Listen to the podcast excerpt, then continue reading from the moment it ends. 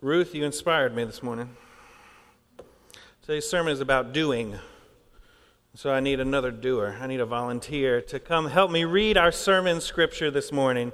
Is there anybody willing to volunteer to read scripture with me this morning? Beautiful. You want to read from there or you want to come up front? Whatever you want. Let's come up front. Then we can we'll have a little back and forth. Okay. All right. So, we're, our scripture this morning is from the Gospel of Matthew. It's the beginning of the Sermon on the Mount. Come on, right, right here. And it's the Beatitudes. All right? But there's another part of Scripture in Luke that kind of mirrors this. And so there's a little back and forth. So I'll be reading the part from Matthew, and we'll just read straight through, top to bottom. Okay. Matthew chapter 4. It's on page 4 in the New Testament for those following along at home.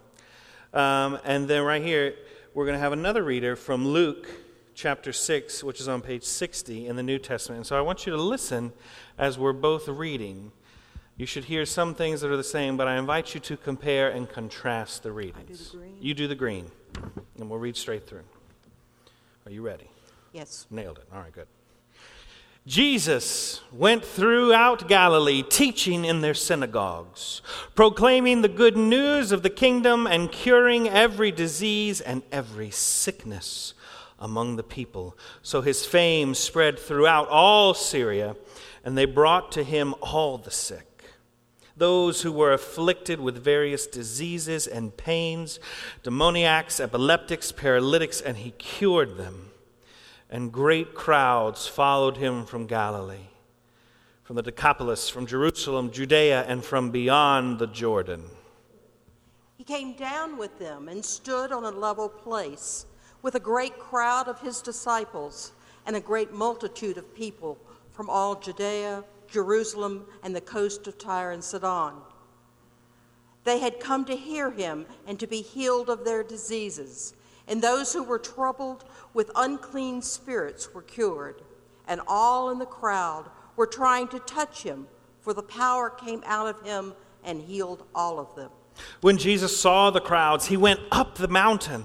And after he sat down, his disciples came to him. He began to speak and taught them, saying, Blessed are the poor in spirit, for theirs is the kingdom of heaven.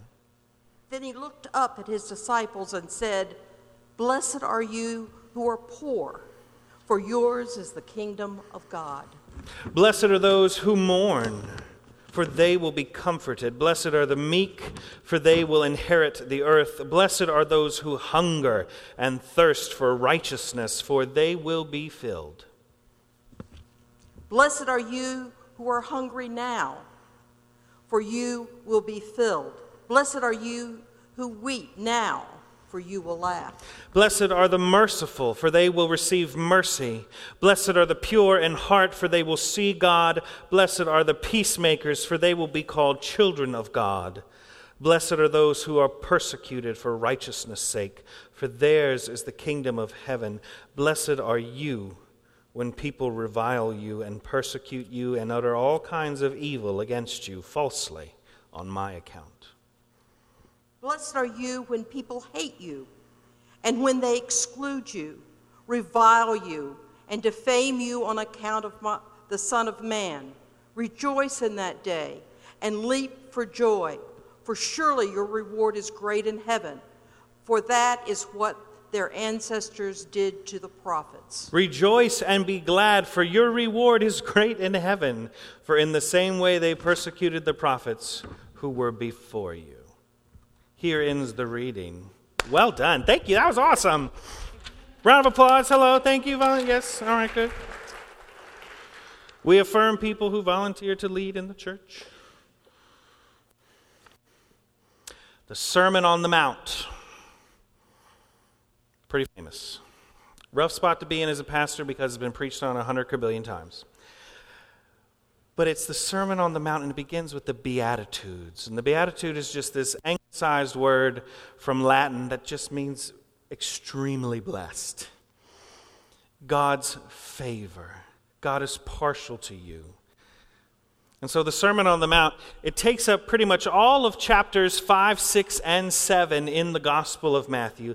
It is the longest and fullest continued discourse of our Savior that we have on record in all of the Gospels. Other places, Jesus will say something, heal somebody, take a nap.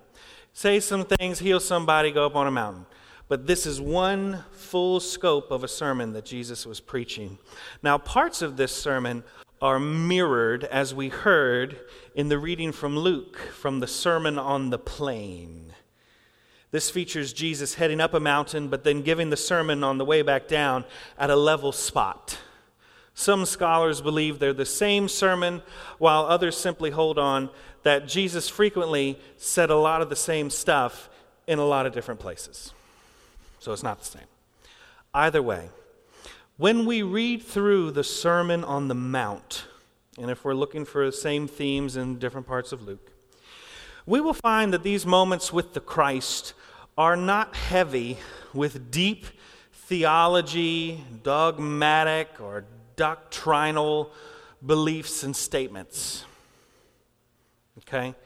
These times with Christ are instead a long list of agenda items of things that we are to be doing. This sermon is not about what we as followers of Christ are called to simply believe in, but it is about all the stuff we're called to do. Okay? It's not about thinking about singing in the choir, it's about actually doing it. See, it's, it's, it's coming together. It's all about you today, Ruth. All right, but this is how we are called to exist in this world and how we are to interact with one another. In this sermon, Jesus Christ, God incarnate, the physical manifestation of eternal love, is not speaking thoughts into our minds for thinking, but is instead putting tools into our hands and reviewing the blueprints for what it will take to literally build up the kingdom of God. That's what this whole long three chapters is about. So, as we continue to look at this text this morning, I invite you to consider what is it that you're being called to do? What tools has God equipped you with for doing? How are the words of Christ providing instruction and direction? So here we are at the end of chapter 4 in Matthew, and we're getting a glimpse at the kinds of crowds that are gathering around Jesus at the beginning of his ministry. He was getting quite the reputation for the things he was teaching, the good news he was preaching, and all of the healing that was happening, that he was doing. The needs of the soul, the mind, and the body were all being addressed, and the people were coming from everywhere just to be in his presence, to see what would happen, to have their needs met. And as chapter 5 begins, one such crowd is gathering, and Jesus pauses to observe the crowd, to look at the people. It's not difficult to imagine that Jesus was moved by these people by his ever increasing interactions with those he was meeting, by these large groups of people who were coming to him in great need. The stories of struggle that they must have told him as he healed them and the children. I hear those stories today from members in our community when people of great need and great pain are coming in searching of healing. They share these stories. And people are not different today than they were thousands of years ago. And so the stories they must have shared with Jesus, he can see the loss, their experiences of struggle. He can read it on their faces. And then there is this unknown energy that simply comes from being in a large crowd. Have you ever been in a large crowd? Anybody in a large crowd? Come on, I've seen y'all at the JPJ. I know you know what it's like to be in a large crowd of people. There is this electricity that goes through everyone when you're all boxed in there tight. There's a large group of people. You're bunched in those tiny seats that are too short for my knees. You got to ride the bus back to the parking lot. You got people standing with their butt right in your face. There is an electricity that goes through when there's all these people gathered together, large masses of people. And when things are going good, it's awesome. But what about when things aren't going so good? There are times when sports arenas are filled with people and there's no game going on. After an earthquake, a flood, a hurricane, a mass shooting, people gather in mass together in these areas. And so here's Christ gathered with the masses, gathered with people who have come in need of healing, people who are living under empirical oppression, people living under occupation, people who were sick, afflicted with diseases and pains, both mentally, emotionally, and physically unwell. And no matter how much we can reason with ourselves rationally, logically, to be able to think about God's favor for the suffering and the oppressed and the marginalized. Oh, God is with the suffering, those who are hurting, those who are in pain. Yeah, God is with them. But it's very hard to feel that when the full scope of the world's suffering is standing right in front of you. And those of you who have ever done or been in any kind of trauma situations, who have been part of the military or who have responded to floods or other natural disasters or things like that, you understand this. Gone on mission trips. When you see the world suffering up close, it's harder to feel God's goodness in that sometimes. And so these people, this mass of people who probably feel abandoned by God, forgotten by God, or even intentionally cast aside by God, have come to Jesus. And because we know who Jesus is, we can say that they have been forgotten, they feel abandoned, they feel cast aside by God, but now God speaks to them. God pauses at the base of the mountain and looks at them. God speaks and God blesses them. God sees them. God knows them. God claims them. And through Christ, God has been healing them and now reminds them that as God's people, as children of God, they are blessed. They are blessed. When you live in a world where there is so much pain and suffering, you need to hear these things repeatedly. It's true for them and it's true for us. Living in a world where there is so much pain and suffering means that we need to hear over and over and over again the truths that God has already spoken into being. God has, after all, always favored the oppressed. This is not news for the disciples and those gathered. They know the stories about what it means to be delivered from captivity, from slavery, to be provided for, to be healed. They know that God does those things. That's not a new idea for us here today either.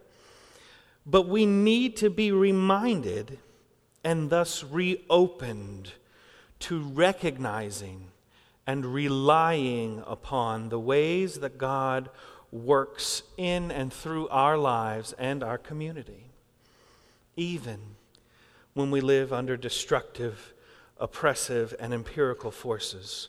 My friends, it takes practice, a lifelong practice, to recognize God's strange ways among us because so much of what we're shown, what we consume, and how we are molded is in direct opposition to God's blessings and goodness. Right? If you make enough money, you can be happy.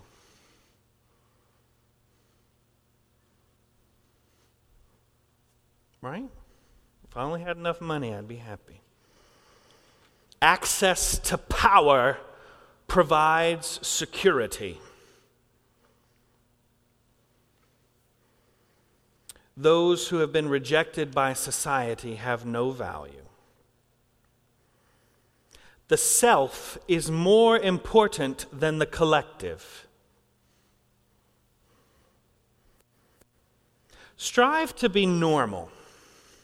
Try and be normal. Things that are different are dangerous and threatening.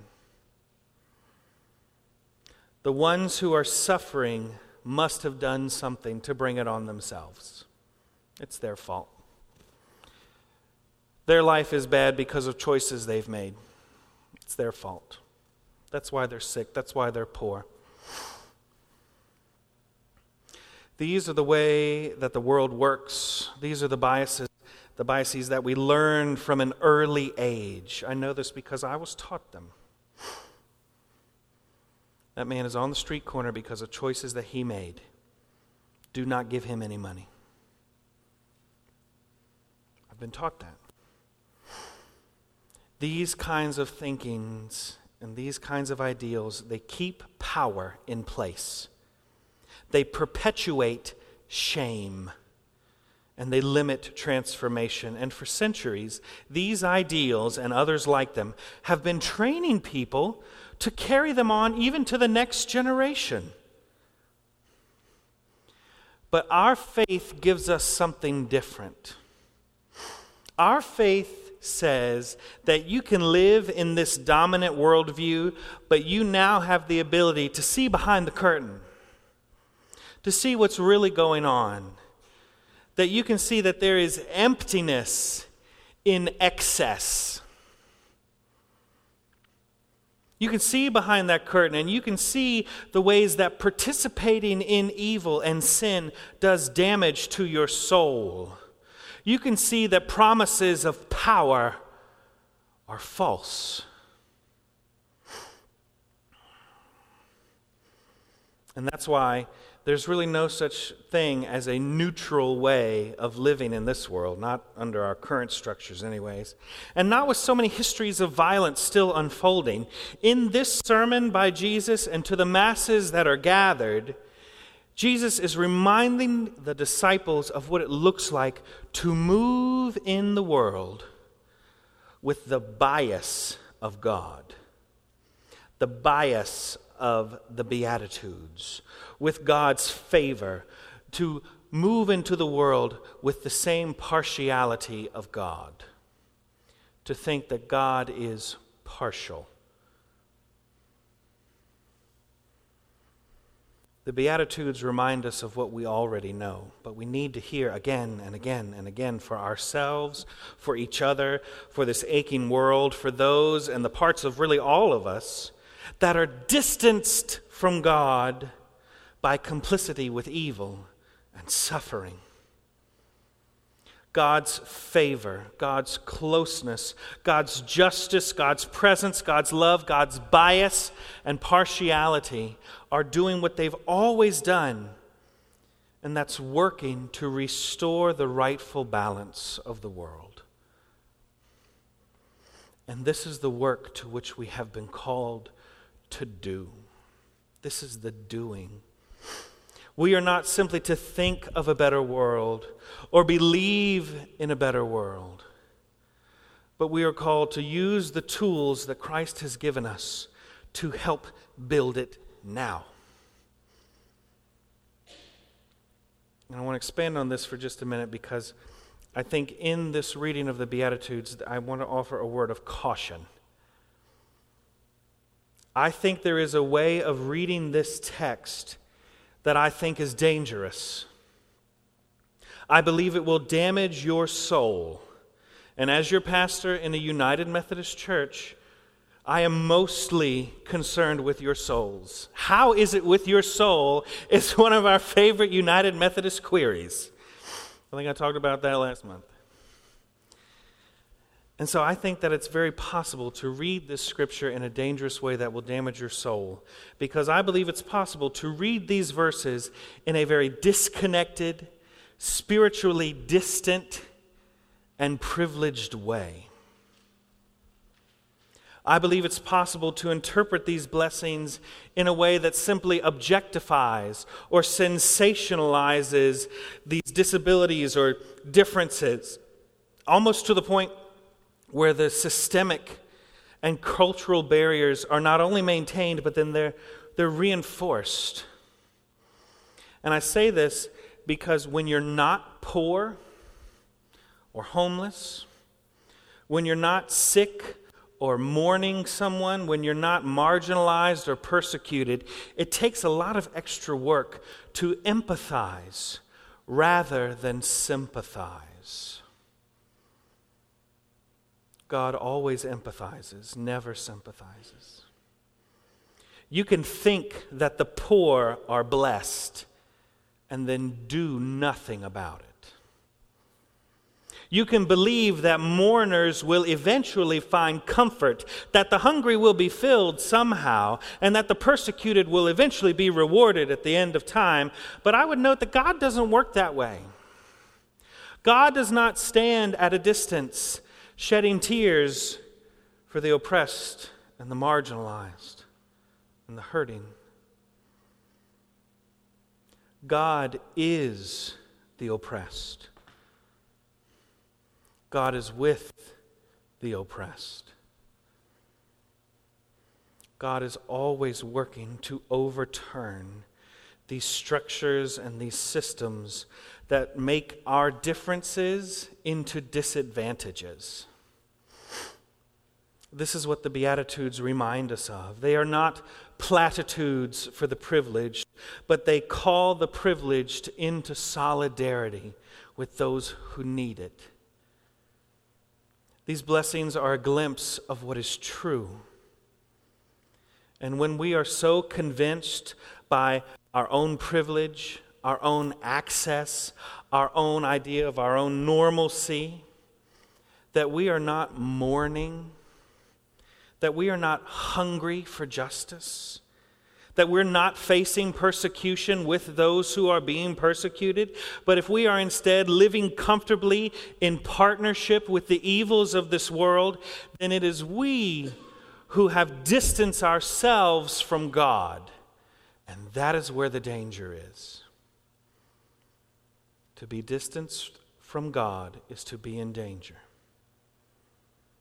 God is with the oppressed. God is the oppressed. The Beatitudes should inspire collective change, not individual pity. They remind us, both the marginalized and the privileged, of what God is doing in this world and our place in it. So, as we come to this table today,